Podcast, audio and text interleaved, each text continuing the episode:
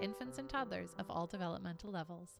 In this podcast series, we get together to sing a few songs, discuss ideas for play, outline some insight about early development, and talk about life as a parent or caregiver in these early years of parenthood. The mission of Learn with Less is to provide confidence to new families that you can support and connect with your baby and toddler without having to buy a single toy. If you'd like to learn more about learning with less or about my best selling books, Understanding Your Baby or Understanding Your Toddler, open up a new tab in your browser to my website, learnwithless.com. If you enjoy this episode, I hope you will take just a moment of your time to leave a review on Apple Podcasts. This allows us to reach more families and professionals and share our values of community, playfulness, inclusivity, simplicity, and education when it comes to early learning and early parenthood. Hello, everybody. Hello, everybody. It's nice to see you here today. Hello, everybody. Hello, everybody. It's nice to see you here. We can start by saying hello to the people who are with us. Hello to I yell it, hello to the singers, hello, hello, hello, hello, hello to the babies, hello to the toddlers, hello, hello, hello. Since I don't know your name, I will help you sing the song and you can fill it in. Ready? Hello to your child's name. Hello to your name. Hello, hello, hello, hello, hello, everybody. Hello, everybody. Hello, hello, hello.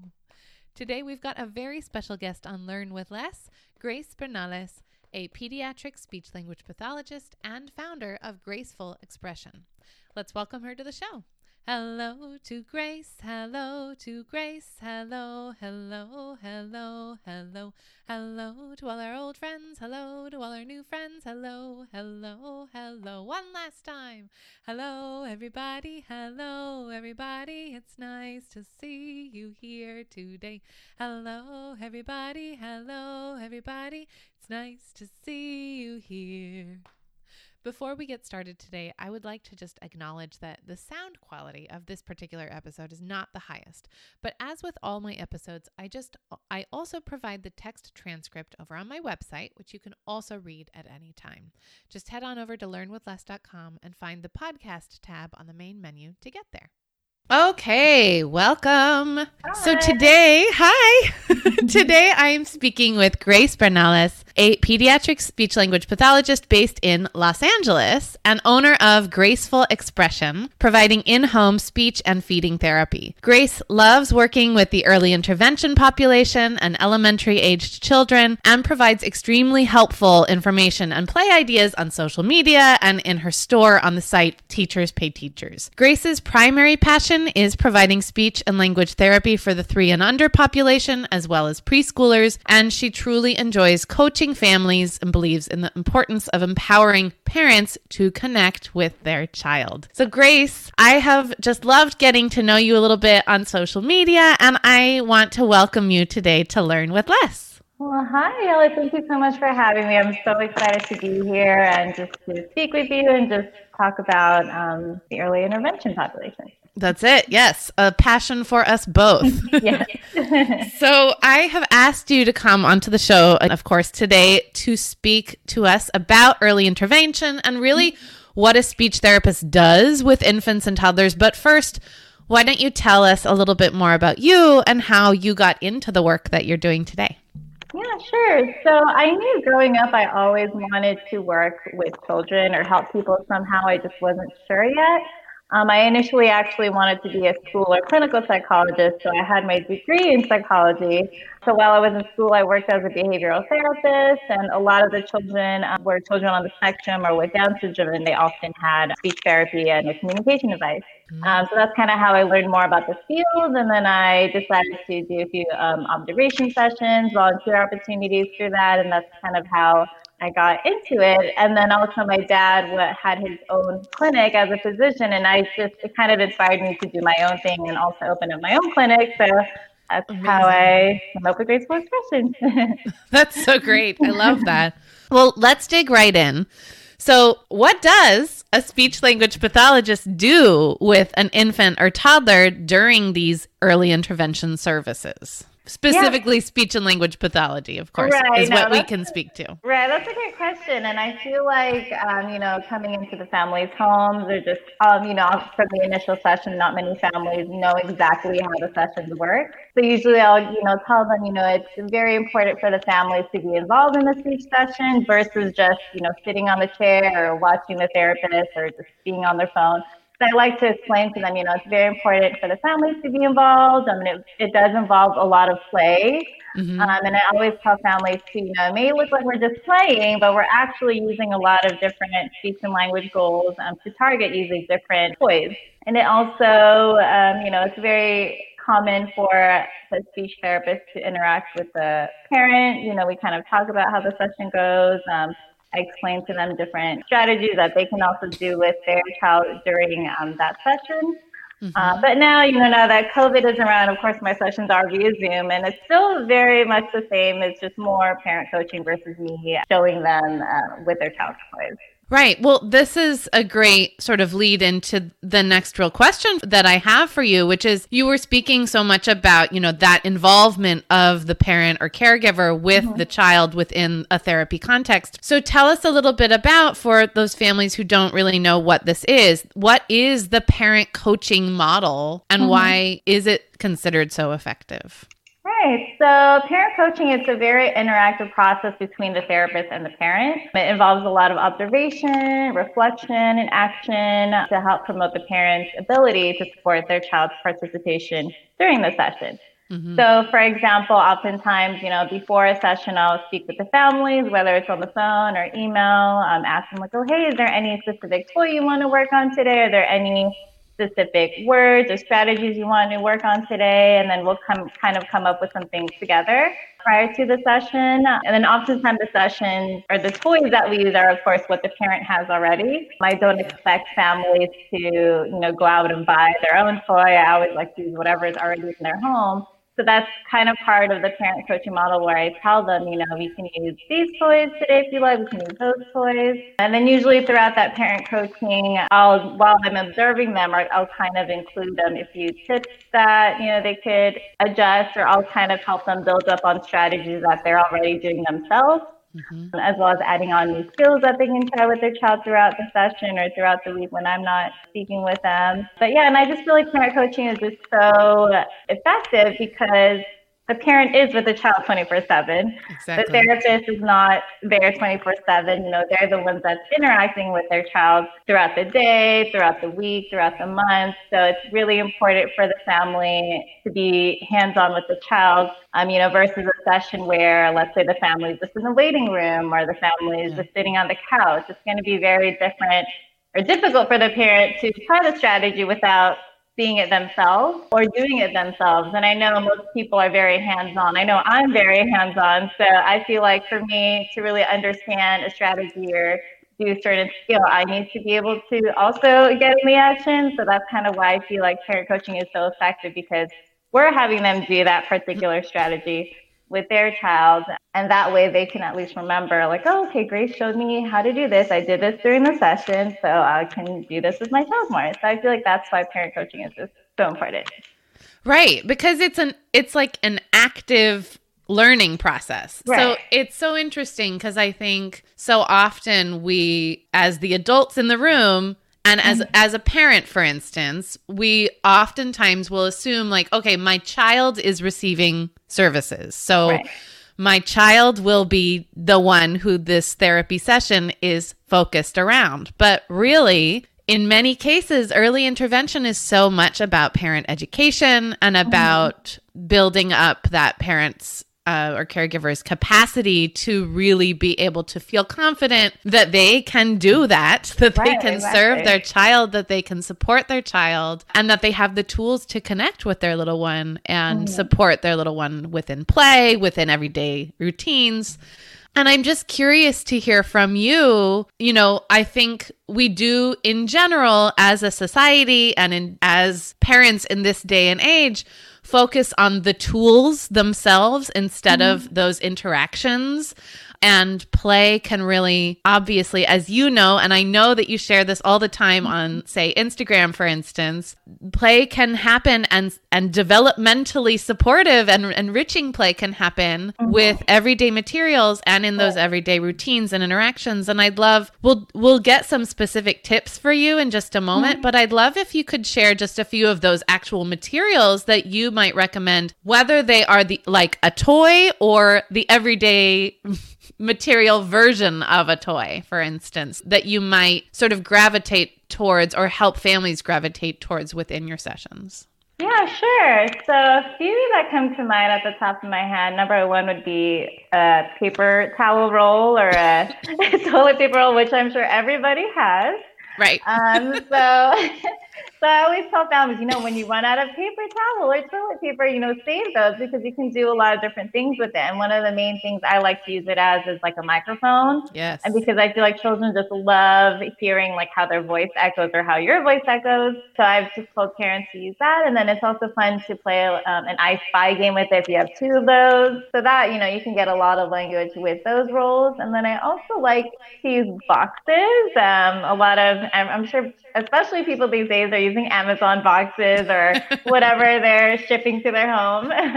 and I've had kids where they pretend it's like a car. I've had parents mm-hmm. draw wheels on it and then they push them in the in the box. It's also turned into um, a fort or like a castle where you can draw windows on it. So you know, definitely toys don't have to be actual toys. Like you said, it can be everyday items. And then I would say the third everyday item that I like to use often too is um, a muffin tin. Yes.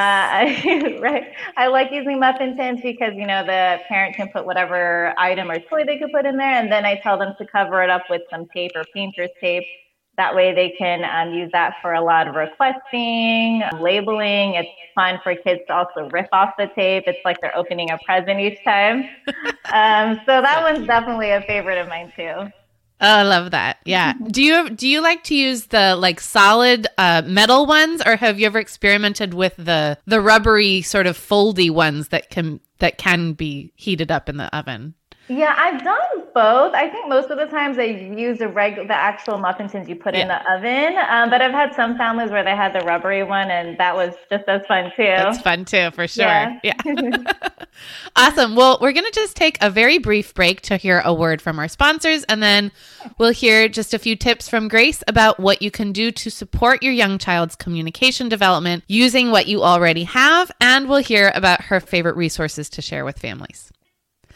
As a parent or caregiver of an infant or toddler, you want to make sure you're doing it right. But everywhere you look, there's another learning toy or fancy subscription box that you don't have room for and that your child seems to lose interest in all too quickly. You want to support your infant or toddler's development, but you struggle finding the right toys or enough time and energy to do it. You just want the map to get through these first few years and find more joy in the journey as well. If any of this rings true for you, you're in the right place. Right now, I'm giving away my free infant toddler development blueprint, a straightforward guide that will help you discover the four major areas of development in the first three years of life and what's involved in each of those areas. Find out what you can do to support development using what you already have in your home. Learn how to follow my four pillar framework to maximize the time you're already spending with your tiny human, and much, much more. If you are ready to boost your infant or toddler's learning, stop feeling like you're winging it all the time, and simplify your life, head to learnwithless.com slash blueprint and download my free infant toddler development blueprint today. Okay, Grace. so, what tips, other than everything you've already said, what tips do you have specifically for families who are curious about, say, using everyday materials and using those routines to really support their child's language development? Sure. So, I would say the number one tip, and I get this is difficult to do, um, is to decrease questions. To so decrease, questions. Okay, great. Yes. So decrease questions and instead turning them into statements because, you know, it does take the pressure off the child. Mm. So, for example, let's say, you know, I'm sure a lot of us are washing our hands these days. You can have your child, as they're washing their hands, instead of asking, What are you doing? You could say, Oh, wash hands, wash hands. We're washing our hands. So, doing a lot of narrating and just remember, and instead of asking the question, turning that question into a statement. So another example could be, let's say, um, you know, your child is eating a cookie. Oh, what are you eating? What flavor is it? What color is it? You can just say, oh, you're eating a chocolate chip cookie or you're eating a cookie. And that way the child is hearing the words that we want them to say and it takes off the pressure because I feel like oftentimes, you know, when I see children ask get asked so many questions, they kind of shut down and they shy away more versus when it's more indirect. So I would say that's such an interesting my, point. Yeah. Yeah. so that's definitely one of my favorite tips to give. Mm-hmm. And then I would say another tip I like to give is providing choices. That that way when you give a child choices, it makes them feel like they're in control. Yeah. um, and this can be helpful, I feel like, with meal times. so, definitely. Um, yes. Um, of course, you know, when you do give the choices, don't give them something you definitely don't want them to eat, like two sugary meals. right. It has yeah. to be both. Both choices have to be something that you feel comfortable with. Exactly. Yeah. So you can even ask, oh, should we eat an apple or a banana?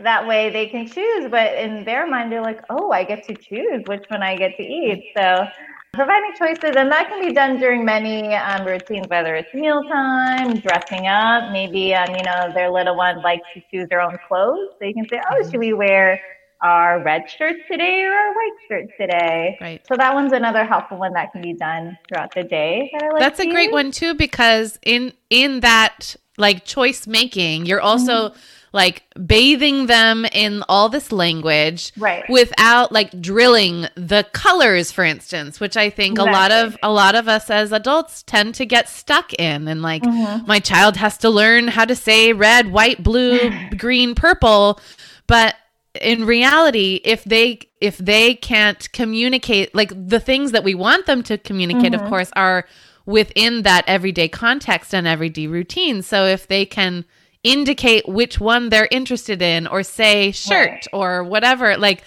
or say that that that's like the word that is a way more useful exactly. word than the you than the word red for instance. So yeah, i love that's that. a good point. Yeah no especially with the colors because like you said i do often see a lot of parents focusing on like oh my child doesn't know the letters or the colors yet I say, you know, that's okay. What about other words like help or want or open? Yes. Do they know that yet? So that's another good point you said too, is focusing on those functional words because that way they're able to communicate better. If a child only knows their colors, how are they going to ask for help? They can't just say red. Yeah. Like, red what? so yeah, I like that point that you made there. And then another thing is, I guess this goes along with using everyday items too, is well, one with toys is when families ask me like, oh, what toy, what kind of toy should I get for my child? You know, I'm looking to get them something for their birthday or for the mm-hmm. holidays. So I remind them, you know, it's really better to get a toy. The less a toy does, the better. Mm. Um, that way, so specifically toys without sounds, without any batteries. And, you know, when I tell them that, they say, oh, really? That's interesting. Why is that? And I said, well, you know, if the toy is already making the sounds and the words, will your child save the sounds yeah. or the sounds? And they're like, oh, no. So it's really helpful to get a toy that has no sounds. And I mean, a few of my classic toys are, you know, like blocks, wooden type puzzles, pretend food, because that way the child's able to do different sounds with it. They can label with it since the toy isn't doing it for them already. Right. And they can engage in those sort of imitative play mm-hmm. contexts, like with the pretend food, you know, giving right. it to the parent, asking the parent if they want it, even giving the parent choices between yeah, this. Yeah. Right. And then they're imitating what we do to them. And that's something that we always want to see with with little ones. So, yes, right. great point. I love that. Open ended materials versus those cause and effect toys. Because, again, as we've talked about so often on the Learn with Less podcast, you know, when, when we have those kinds of toys that purport themselves to be teaching your child all of these mm-hmm. things, maybe, uh, you know, on the side, they're like complementing that knowledge, but really what they're teaching is cause and effect, which you right. can also teach with a light switch, right? You're right. Yeah, a light switch would definitely give you that. so definitely save your money on that. yeah, exactly.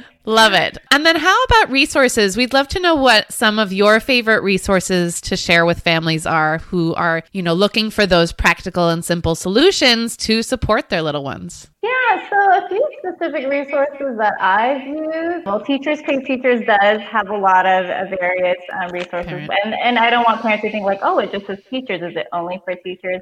it's really for you know anyone, and a lot of the handouts that I make too are also meant for parents. So teachers pay teachers. Um, I use a few websites, you know, for parents that want to have an interactive experience online. Of course, I do like to limit the usage of being on the laptop or the iPad. Sure. But one of one um, website I like to use is called ABCya. They have a lot of different games on there. They have holiday games on there, and what helps is, you know, of course, the parent can be there with you, so you can make it interactive for them. Mm. You hmm. can, for example, there's one where you can build a pumpkin. Mm-hmm. Um, so you can ask the child, oh, which one should we get? Should we get the black eyes, the brown eyes?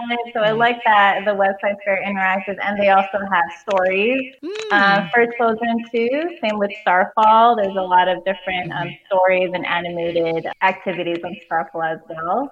So what was so um, you said Starfall? What was the first one you said? ABC. ABCya.com. Okay, cool. Mm-hmm. So so those are a few great sort of high-tech resources for families who are looking for the more right technology. Back and like, oh, what can we do online? So okay, remember right. just, you know, be there, help make it interactive versus just here you right. go, here's the iPad. And also to point out too, especially with the little ones under the mm-hmm. age of 3, the the most effective, you know, play is is going to be with those actual physical objects that they can touch and manipulate and move around and lift and figure yeah. out how big they are and how heavy and all of that. Exactly.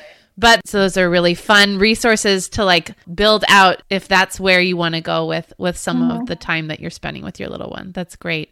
Any yeah. other resources just like for parent education that they can look to? I mean, obviously your I want to big give a big plug to your Instagram oh, um, feed because it is so helpful. We both share a lot of information with parents on Instagram. Can you tell us what just so that they can hear it, what your Instagram handle is? Sure. Um, it's gracefulexpression.slp.